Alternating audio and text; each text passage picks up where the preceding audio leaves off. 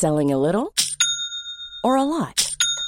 Shopify helps you do your thing however you cha-ching. Shopify is the global commerce platform that helps you sell at every stage of your business. From the launch your online shop stage to the first real life store stage, all the way to the did we just hit a million orders stage. Shopify is there to help you grow. Shopify helps you turn browsers into buyers with the internet's best converting checkout. 36% better on average compared to other leading commerce platforms because businesses that grow grow with Shopify. Get a $1 per month trial period at shopify.com/work. shopify.com/work.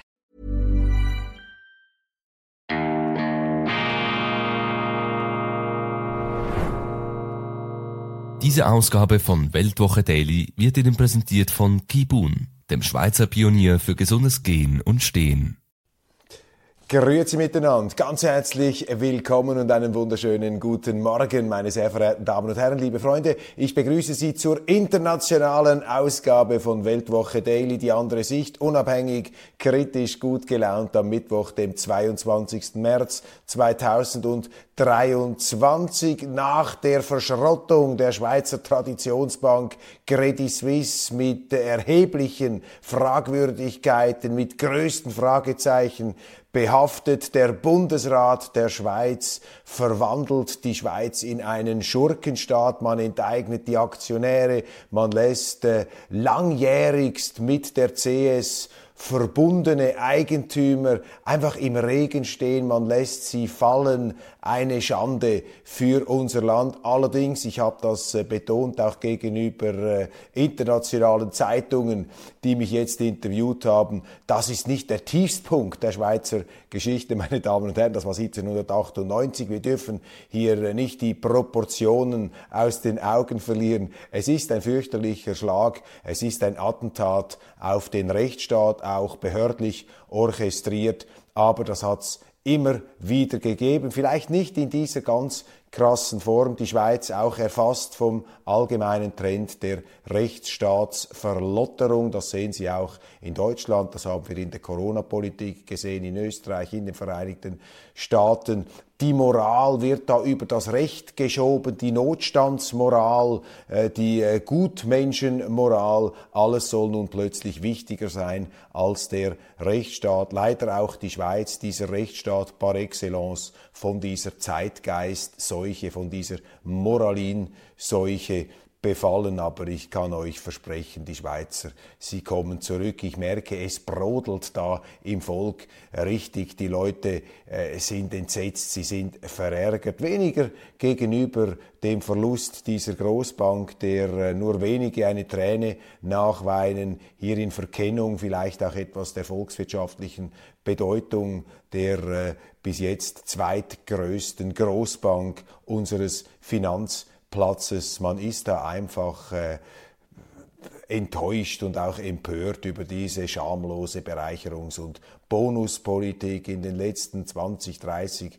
Jahren hat die Credit Suisse ja, äh, wenn man die Gewinne den Bonusauszahlungen gegenüberstellt, ganz äh, miserabel abgeschnitten. Da haben sich ein paar wenige, aber man muss sagen, ein paar ganz, ganz wenige massiv bedient. Tausende, Zehntausende von Mitarbeitern haben sich vorbildlich verhandelt, äh, verhalten. Und das Schlimme ist ja, dass eine Bank, deren Schweizer Geschäft ja vorbildlich ähm, gelaufen ist, das noch im letzten Jahr zwei Milliarden Gewinn gemacht hat. Das wäre ja heute dieses Schweizer Geschäft unabhängig 20 Milliarden wert an der Börse. Umso unverständlicher ist es, dass der Bundesrat diese Bank hier in einer Notstands-, in einer Panikübung verscherpelt hat an den Konkurrenten UBS. Äh, man hat der UBS auch noch Geld hinterhergeworfen für diese Transaktion, obwohl die CS, auch das ist jetzt herausgekommen, fast so gut kapitalisiert gewesen ist bei ihrer Verschrottung als die UBS. Es ergibt sich hier einfach keine Notwendigkeit. Je mehr man darüber weiß, je tiefer man in diesen Fall einsteigt, desto rätselhafter wird das Ganze. Das wird auch ein Nachspiel haben in der Schweiz. Man wird das Ganze aufklären, auch im Parlament sind jetzt die Rufe entsprechend laut geworden. Aber abgesehen von diesen Abgründen, die wir da auszuleuchten haben, ganz, ganz herzlichen Dank, meine Damen und Herren. Ich bin überwältigt, ich bin beglückt durch die zahllosen Zuschriften und Glückwünsche, die ich auch und gerade aus Deutschland, aus Österreich bekommen habe. Das ist ein riesiger Motivationsschub, das ist ein dermaßen großer Vertrauensvorschuss, den ich von Ihnen da zugeschickt bekommen habe. Ganz, ganz herzlichen Dank und äh, glauben Sie mir, heute Morgen nach meiner Geburtstagsfeier war ich auch schon ähm, besser ausgeschlafen an anderen Tagen, aber ich habe mir gesagt, nein, nein, jetzt musst du auch mit etwas belegter Stimme hier vor dem Mikrofon und äh, ich äh, bin da richtig beflügelt, auch wenn tatsächlich, äh, sagen wir mal, die Ruhezeit jetzt etwas gelitten hat da angesichts der äh, schönen Umstände. Man muss ja diese Geburtstage feiern, das ist das Geschenk des Lebens, meine Damen und Herren, und so ein Frühlingsbeginn, das ist etwas, woran man sich festhalten kann. Am 21. März beginnt der Frühling, auch wenn da draußen die Welt vor die Hunde geht, auch wenn alles zerfällt und ins Wanken gerät, am Frühlingsanfang können wir uns festhalten und auch an meinem Geburtstag, da können Sie jetzt machen, was Sie wollen da draußen, die Habex, die Baerbooks, die Credit Suissens und auch die Bundesräte, das spielt da überhaupt keine Rolle. Es gibt ewige Werte, es gibt Konstanten, es gibt Beständigkeiten und eine davon ist der 21. März und zwangsläufig verbunden damit mein Geburtstag. Vielen, vielen herzlichen Dank, dass Sie mir da ähm, dermaßen beglückend hier und äh, wirklich ähm, überwältigend ähm, äh, gratuliert haben und Glückwünsche zugesendet haben. Das hat mich enorm berührt und das hat mich auch sehr, sehr gefreut. Die Mehrheit der Deutschen will ein CO2-Budget für jeden. Gemäß einer Umfrage will eine deutliche Mehrheit der Deutschen ein CO2-Budget pro Einwohner. Das bedeutet, jeder würde eine begrenzte Zahl an Emissionsrechten für CO2-intensive Dinge wie Flüge, Fleisch oder andere Güter bekommen. Ist das Budget aufgebraucht, dürfte im jeweiligen Jahr nichts mehr konsumiert werden das zum Klimawandel beiträgt, wie da behauptet wird, das zum Klimawandel beiträgt. Wir wissen ja ganz genau Bescheid, wie das Klima funktioniert. Wir können zwar das Wetter in zwei, drei Wochen nicht voraussagen, aber selbstverständlich wissen unsere Modellbauer, äh, die Klimatologen, sie wissen ganz genau, wo das Klima sich in 50 oder 100 Jahren hinbewegen wird. Die Bürger müssen dann wohl zwischen Flügen, Fleisch und so weiter entscheiden. Nun, das ist der Ausdruck dieser despotischen, tyrannischen, ich würde sagen, kommunistischen Einmischungs- und Umweltpolitik, also der Staat hier und offensichtlich die Bürger sind sogar noch dafür, gemäß einer Umfrage, wobei man fragt sich danach immer, wie diese Umfragen zustande kommen.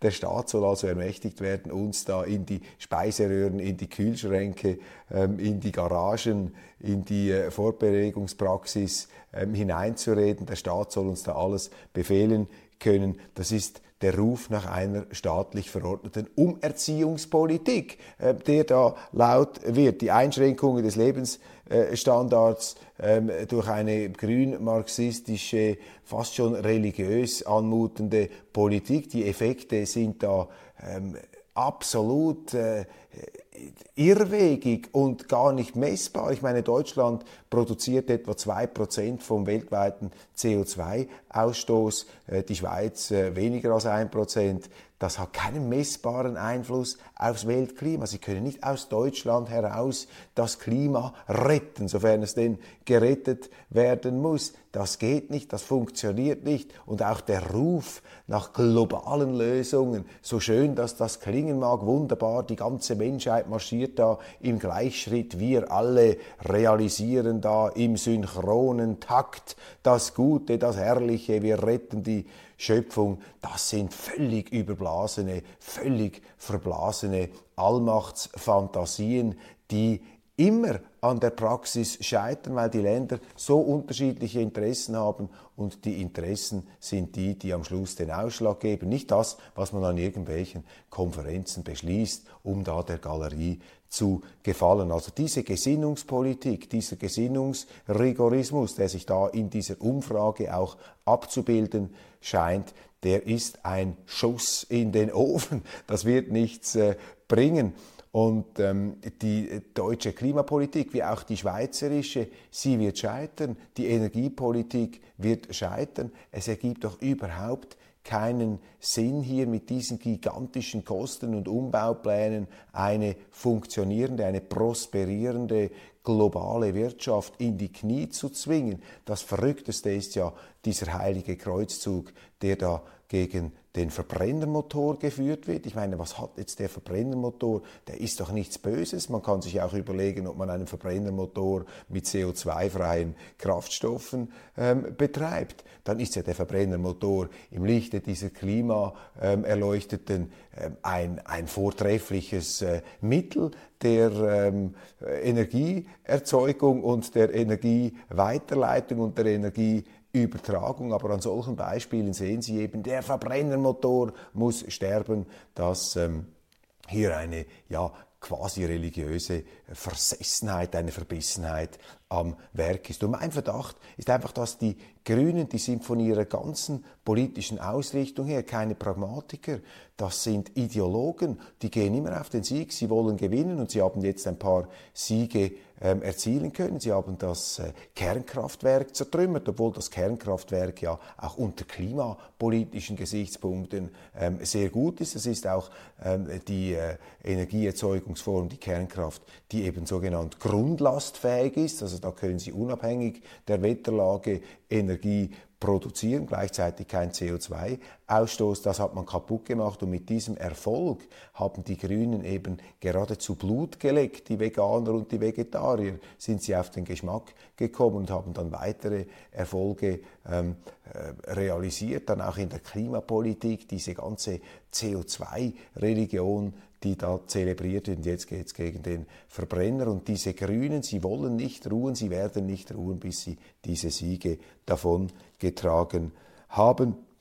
Die Umsetzung einer solchen Politik ist natürlich nur durch einen Kontrollstaat möglich und in dieser Umfrage kommt da geradezu eine Sehnsucht äh, ähm, einer Mehrheit der Deutschen zum Ausdruck, eben diesen Kontrollstaat herbeizuführen. Wenn das wirklich stimmt, wenn das wirklich stimmt, würde hier eine Neigung bestätigt oder ein Vorurteil, das man ja immer wieder gerne gegen die Deutschen in Anschlag bringt, dass sie sich eben sehnen nach dieser staatlichen Knute, äh, dass sie die Eigenverantwortung nicht wahrnehmen wollen. Ich habe ein anderes Bild von den Deutschen, von den Deutschen, die ich kenne, die ich erlebe. Viele von denen langen sich an den Kopf, zeigen da den Behörden den Vogel, wenn sie diese äh, klimapolitischen Maßnahmen beobachten. Deutschland verfehlt das 2%-Ziel in der NATO deutlich. Sieben Länder wendeten 2022 mehr als 2% ähm, ihrer Wirtschaftskraft für Verteidigung auf. Deutschland kam trotz Zeitenwende nur auf 1,49 Prozent. Also dieses ganze Gerede der Zeitenwende, 100 Milliarden Sondervermögen, das ist ja das neue Wort für die Schulden, Sondervermögen, ähm, trotz allem nur 1,49 Prozent. Man nimmt es also doch nicht ganz so ernst damit der Zeitenwende, wie es jeweils in den Interviews und in den Sonntagsreden tönt. Deutschland verfehlte auch das zweite Ausgabenziel, nämlich mindestens 20 Prozent Prozent für Ausrüstung aufzuwenden. Jetzt erhöht der NATO-Generalsekretär den Druck und will im Juni das 2%-Ziel ab 2024 als neue Untergrenze festschreiben. Ja, was bedeutet das? Wie ist das Ganze zu werten? Mehr Steuergeld soll für Kriege in anderen Ländern ausgegeben werden. Die NATO sollte zuerst meiner Meinung nach ihren Zweck als Verteidigungsbündnis erfüllen und nicht hier äh, mit äh, Orsol Finanzzielen in Erscheinung treten. Momentan ist die NATO ein Angriffsbündnis. Man muss das einfach sehen. Diese NATO hat ihren Auftrag, ihren Urauftrag aus den Augen verloren. Ich bin nicht gegen die NATO, wenn die NATO ein Verteidigungsbündnis ist, aber sie ist eben keins. Schauen Sie mal, wo die NATO überall sich hineinbewegt. Afghanistan, Nordafrika, vermutlich auch in der südchinesischen See ist die NATO präsent. Dann diese NATO-Osterweiterung mit Atomraketen bis mehr oder weniger vor die Haustüre Russlands. Das hat doch nichts mehr mit Verteidigung und mit Defensivbündnis zu tun. Das ist eine offensive, ähm, gefährliche Organisation, die auch äh, in alle Richtungen auswuchert und so einen geopolitischen Unsicherheitsfaktor ähm, darstellt. Wir fragen uns natürlich auch, was mit dieser Ankündigung der 100 Milliarden geworden ist, die da der deutsche Kanzler Scholz ähm, äh, dröhnend von sich gegeben hat. Und auch das muss immer wieder in Erinnerung gerufen werden, als der damalige US-Präsident Donald Trump nach Europa kam, haben sie und gesagt hat, ihr müsst jetzt endlich mehr Geld für die Rüstung ausgeben. Da haben sie ihn ausgelacht. Sie haben gesagt, dieser Trottel. Die deutschen Vertreter äh, haben sich äh, während der UNO Sitzung, wo Trump das gesagt hat, die haben sich höhnisch grinsend angeschaut, also beschämend, wenn man äh, schaut, was äh, zum Teil die gleichen Leute heute von sich geben. Russland und China rücken näher zusammen. Das ist ein großes geopolitisches Ereignis, natürlich die unmittelbare Folge auch dieser Konfrontationspolitik, äh, dieser kalten Kriegs Politik, äh, die da betrieben wird, vor allem auch von Seiten Washingtons. Die Amerikaner haben aus ihrem Interesse heraus natürlich äh, ja, ähm, viele Vorteile. Wenn sie da die Russen ähm, bedrängen und bekämpfen, dann können sie den Europäern ihr Gas verkaufen, sie können sich da leichter ähm, wirtschaftlich hier als Overlord, als, äh, als, als, als Chef gebärden. Natürlich auch die Situation äh, im fernen Osten. Ich will das gar nicht trivialisieren. Natürlich aufgrund des Zweiten Weltkriegs haben sie da Abhängigkeiten, Beistandsverpflichtungen. Da sind die Amerikaner drin, aber etwas nüchtern betrachtet muss man sich schon auch die Frage stellen, ich meine, ist das sozusagen im Sinne eines globalen Gleichgewichts, wenn die Amerikaner da auch in der südchinesischen See herumfunken und herumdriften da mit ihren Flotten, während die Chinesen ja nicht irgendwo im Golf von Mexiko ihre Truppenbasen errichten. Und die Amerikaner natürlich in äh, völliger Selbstverständlichkeit sagen sie, ja, wir dürfen das. Dahinter steht natürlich das Bewusstsein, dass nur die Amerikaner in der Lage seien, die Naturgewalten der Geschichte zu zähmen, wie sich da ein berühmter Neokonservativer einmal ausgedrückt hat, die Naturgewalten der Geschichte zu zähmen, die Amerikaner als das auserwählte Volk, als die Stellvertreter Gottes auf Erden, sie müssen hier die regelbasierte Ordnung äh, verbürgen, die regelbasierte Ordnung. Dieser Begriff ist ja auch mit äh, Vorsicht zu genießen. Was heißt regelbasierte Ordnung? Regelbasierte Ordnung heißt, dass unsere Regeln überall gelten sollen. Das ist natürlich ein fürchterlich kolonialistischer, hegemonialer Anspruch, aus dem auch nichts Gutes resultieren kann, weil es gibt da draußen ein paar andere Zivilisationen, auch mächtige Zivilisationen, die haben auch Werte, die haben auch den Wert der Freiheit zum Beispiel, die Chinesen und die Russen. Sie definieren ihn einfach etwas anders, als wir mit unserer Individualfreiheit ähm, auf Kosten von Familien, auf Kosten der Fortpflanzung, auf Kosten auch der Solidarität und des Gemeinsinns. Ähm, das löst sich bei uns ja alles äh, zusehends auf. In anderen Gesellschaften ist das nicht so. Und anstatt das zu respektieren und auch zu würdigen und zu anerkennen und zu sagen, das sind auch Wertegemeinschaften, ja, heftet man sich das wie ein Schwimmabzeichen selber ans Revers, um sich da ähm, aufzuschwingen und zu profilieren. Und wissen Sie, ich bin auch kein äh, Prophet und ich kann auch nicht in die Glaskugel schauen, aber etwas kann ich Ihnen sagen. Die Leute haben es nicht gern, wenn sie respektlos behandelt werden. Und das gilt weltweit. Das haben die Chinesen nicht gern, die Russen haben es nicht gern, die Afrikaner, um das jetzt mal so pauschal zusammenzufassen, die haben es auch nicht gern. Und am unerträglichsten ist es, wenn natürlich die einen, die sich da respektlos überall hineindrängen, wenn die dann selber immer wieder solche floskelhaften ähm, Beschwörungen da auf den Lippen führen, nicht wahr? Wir sind die ganz große ähm, Wertegemeinschaft, die Toleranz und die Nächstenliebe und all diese Dinge, eine Toleranz, äh, die ja sehr schnell aufhört, wenn dann plötzlich Andersdenkende kommen. Also die Werte, die man da angeblich so hoch hält, äh, die werden ja selber mit Füßen getreten. Also hört mir auf mit diesen Wertegemeinschaften. Da fängt es doch schon an, dass sich da die eine Seite eben auf eine flache Anhöhe stellt, um sich einzubilden. Wir sind also näher beim lieben Gott, wir sind also eine höhere äh, Existenzform als die anderen. Das kann nur Unfrieden und Hass hervorbringen. Deshalb plädiere ich in dieser Sendung ja jeden Tag für Gleichgewicht, für Respekt, für Toleranz. Und ja, wir müssen auch anerkennen, dass der Krieg ein Mittel der Politik ist. Wir müssen alles daran setzen, den Krieg zu verhindern. Da bin ich äh, völlig einverstanden. Und wir müssen auch versuchen, die Ursachen von Kriege, Kriegen zu verstehen. Denn nur wenn Sie versuchen, die Ursachen von Kriegen zu verstehen, gelingt es Ihnen vielleicht, einen Schlüssel zum Frieden zu finden. Sie können einen Krieg schon mit rein militärischen Mitteln beenden, wenn Sie die eine Seite, die böse Seite, äh, wie man dann meinen möchte, wenn Sie die böse Seite in Grund und Boden bomben. Aber dort, wo das nicht möglich ist, äh, müssen Sie halt zu Verhandlungslösungen kommen. Und wenn Sie sich Millions of people have lost weight with personalized plans from Noom, like Evan, who can't stand salads and still lost 50 pounds. Salads, generally, for most people, are the easy button, right? For me, that wasn't an option. I never really was a salad guy. That's just not who I am. But Noom worked for me. Get your personalized plan today at Noom.com. Real Noom user compensated to provide their story. In four weeks, the typical Noom user can expect to lose one to two pounds per week. Individual results may vary. Hey, it's Ryan Reynolds, and I'm here with Keith, co star of my upcoming film, If, only in theaters, May 17th. Do you want to tell people the big news? All right, I'll do it. Sign up now and you'll get unlimited for $15 a month in six months of Paramount Plus Essential Plan on us. Mintmobile.com slash switch. Upfront payment of $45 equivalent to $15 per month. Unlimited over 40 gigabytes per month. Face lower speeds. Videos at 480p. Active Mint customers by 531.24 get six months of Paramount Plus Essential Plan. Auto renews after six months. Offer ends May 31st, 2024. Separate Paramount Plus registration required. Terms and conditions apply if rated PG. Politisch und geistig und psychologisch so programmieren, so verhärten, so verbetonieren, dass eine politische Lösung für sie schon Ausfluss des Bösen ist, ja dann verrennen sie sich in einer Kriegslogik, in einer Konfrontations- und Hysterielogik, die ähm, im schlimmsten Fall natürlich die ganze Erde in Brand stecken kann. Und das ist das Problem heute im Westen, auch diese Siegeszuversicht. Wir haben darüber schon oft gesprochen und hier müsste man wieder zur Besinnung kommen, müsste man zurückkommen. Das ist für mich das ganz große Herzensanliegen, das ich hier immer wieder äh, nach vorne zu bringen versuche, die Leute einfach etwas herunterzuholen von diesem Kriegspfad.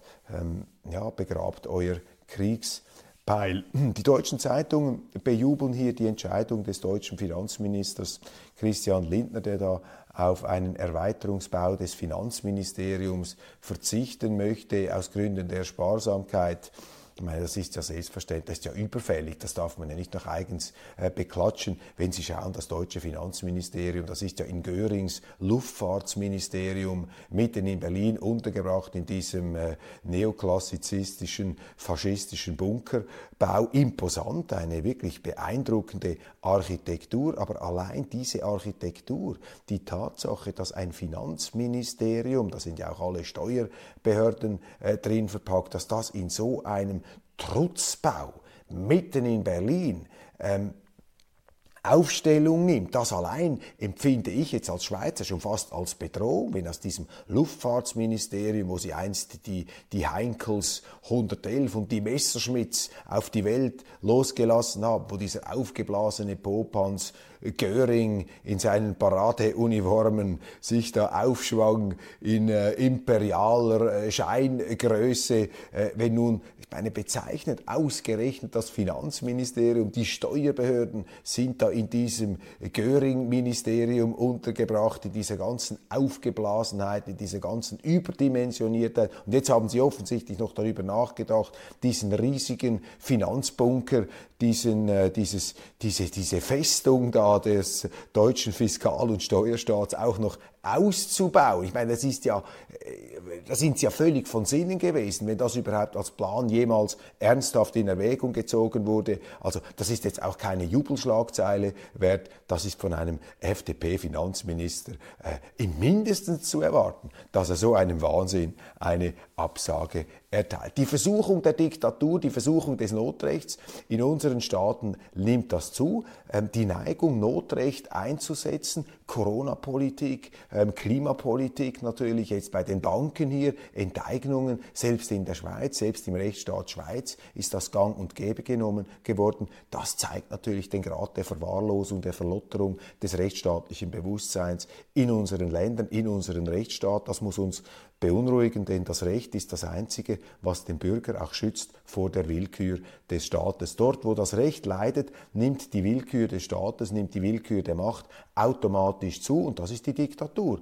Die Diktatur ist die Außerkraftsetzung des Rechts, ist im schlimmsten Fall auch die absolute, also die losgelöste Absolutus, das kommt ja aus dem Lateinischen, die losgelöste Willkür, das ist dann die reine Diktatur, die sich da ähm, zeigt. Und momentan haben wir ein Anschauungsbeispiel für diese Diktatur in Frankreich. Emmanuel Macron, der französische Präsident will da eine Rentenreform auf Teufel komm raus mit der Kettensäge, mit der Brechstange durchsetzen, an seinem Parlament vorbei, auch äh, gegen den Volkszorn. Er stiert das einfach durch. Und äh, ich äh, anerkenne natürlich, dass Deutsch, äh, Entschuldigung, Frankreich eine solche Rentenreform machen muss. Natürlich, das ist unbestritten jetzt aus einer etwas bürgerlich-liberalen Sicht. Äh, sachlich mag er da ähm, richtig liegen, Emmanuel Macron. Aber so geht's natürlich nicht, wenn man das einfach diktatorisch verfügt. Und äh, das ist äh, eine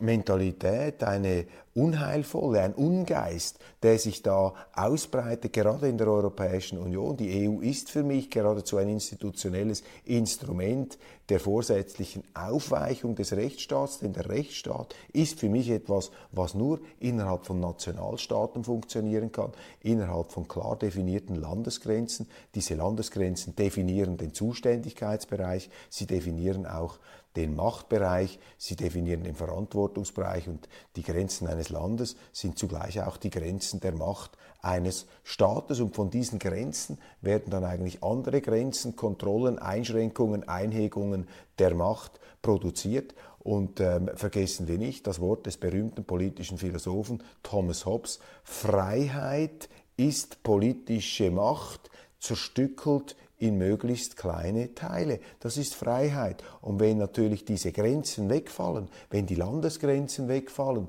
fallen eben auch die institutionellen Grenzen und Hemmungen dieser Willkürpolitik weg. Und das ist alles andere als ein Zufall. Es ist geradezu eine Folge dieser institutionellen Fehlkonstruktion der Europäischen Union, dass eben solche diktatorischen Anwandlungen salonfähig und alltäglich werden. Und dagegen muss man sich wehren. Wir haben jetzt gerade in der Schweiz ein niederschmetterndes Beispiel erlebt, aber das hier, was in Frankreich passiert, wird viel zu unkritisch da abgehandelt in ihren Medien, weil eben auch unsere Medien der Auffassung sind, ja, wenn man dem Guten zum Durchbruch verhelfen kann, dann ist es selbstverständlich erlaubt, sich über den Rechtsstaat zu erheben. Ähm, schauen Sie mal, wo das überall passiert ähm, eben wie hier mit Enteignungen, mit, ähm, mit Bevormundungen, mit Einschränkungen gearbeitet wird. Auch diese ganze Sanktionspolitik ist ja ein reiner Willkürakt. Da wird ähm, russischen Staatsbürgern, einfach weil sie den falschen Pass haben, das Geld gesperrt. Da gab es nie ein Gerichtsverfahren.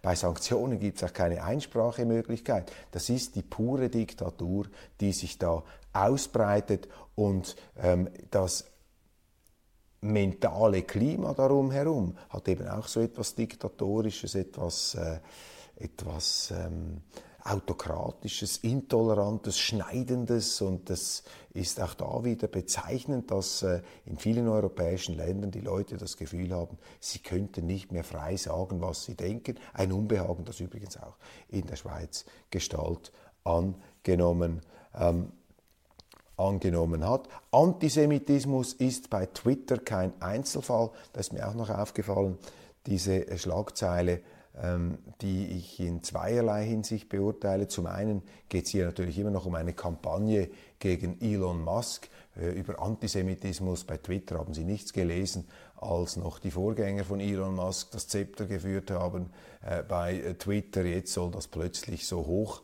kochen, da ist das mit Vorsicht zu genießen. Ich glaube, da spricht auch viel politische Destabilisierungs- ähm, Energie ähm, spielt da mit gegen Elon Musk, der ja ähm, das ist kein Geheimnis, er den Bürgerlichen, den Rechten zuneigt, der Donald Trump wieder zurückgebracht hat, der die freie Meinungsäußerung favorisiert. Und jetzt hat man natürlich ein großes Interesse, äh, ihm das äh, dann als antisemitischen Dammbruch hier um die Ohren zu schlagen. Äh, das muss man genau anschauen. Aber was ich ganz generell zum Antisemitismus sagen möchte und das etwas eher aus der schweizerischen Perspektive. Wir haben ja eine Diskussion in der Schweiz, dass man auch eine Art äh, Mahnmal, ein Denkmal machen sollte ähm, für die Opfer des Antisemitismus, vor allem auch im Zweiten Weltkrieg im 20. Jahrhundert. Und das ist jetzt blockiert in der Schweiz. Äh, dieser Denkmalvorstoß ist von zwei Politikern lanciert worden, der SVP, der Rechten und der SP, der Linken, von äh, Nationalrat Alfred Heer und von Ständerat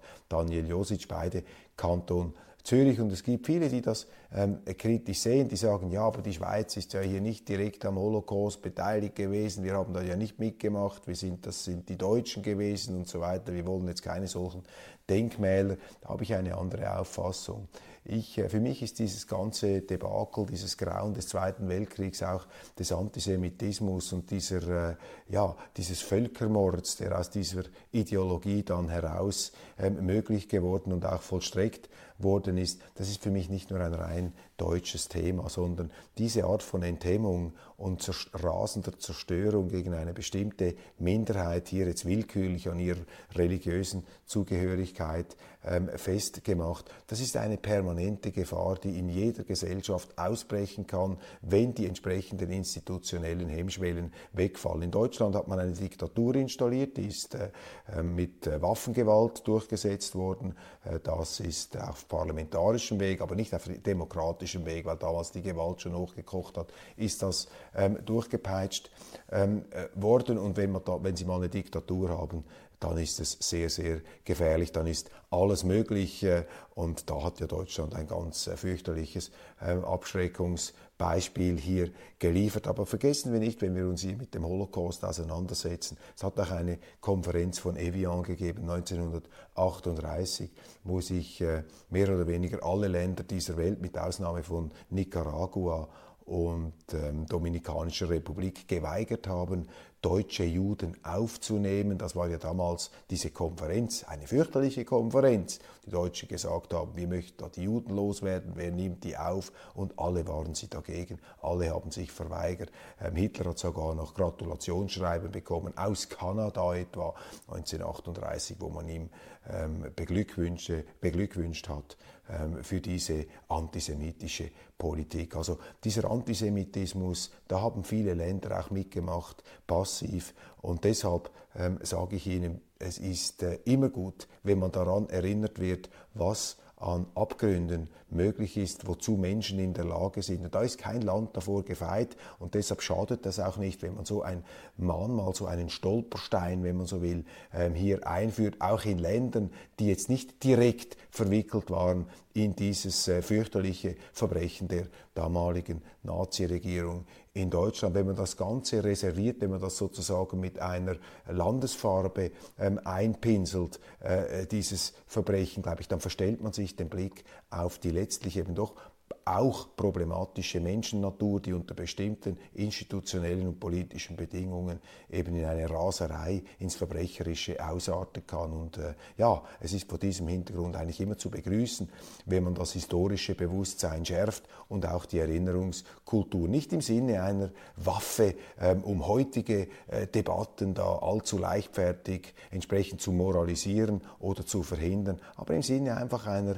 generellen Ausbildung, auch einer Erziehung der Gefühle und der Gedanken, dass äh, sich alle bewusst bleiben müssen, dass solche Dinge einmal im Namen eines Landes passiert sind und es gibt überhaupt keine Garantie, dass das nicht wieder passieren könnte.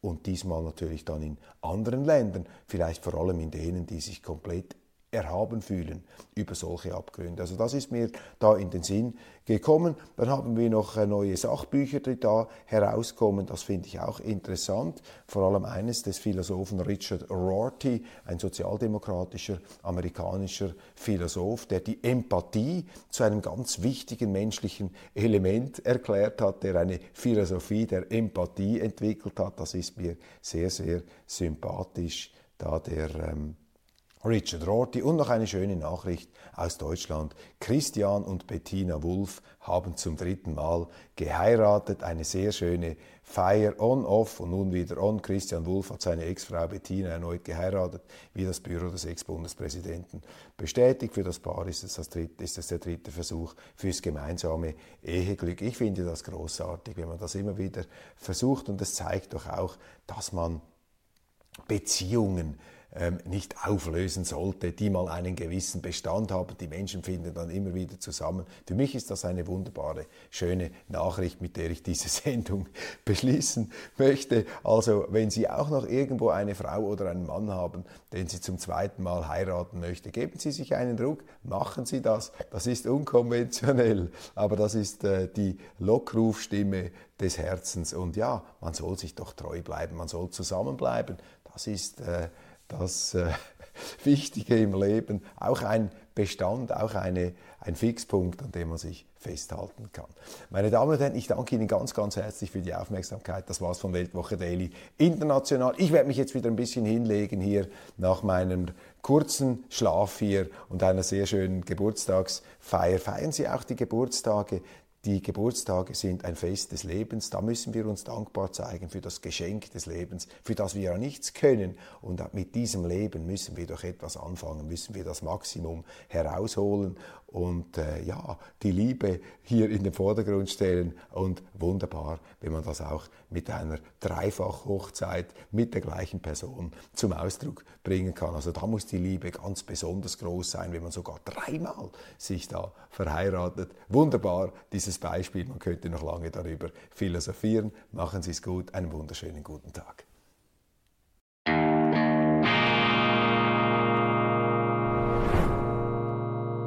Diese Ausgabe von Weltwoche Daily wird Ihnen präsentiert von Kibun, dem Schweizer Pionier für gesundes Gehen und Stehen.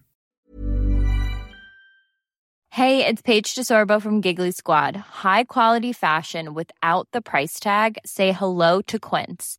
I'm snagging high-end essentials like cozy cashmere sweaters, sleek leather jackets, fine jewelry, and so much more. With Quince being 50 to 80% less than similar brands and they partner with factories that prioritize safe ethical and responsible manufacturing. I love that. Luxury quality within reach. Go to quince.com slash style to get free shipping and 365 day returns on your next order. quince.com slash style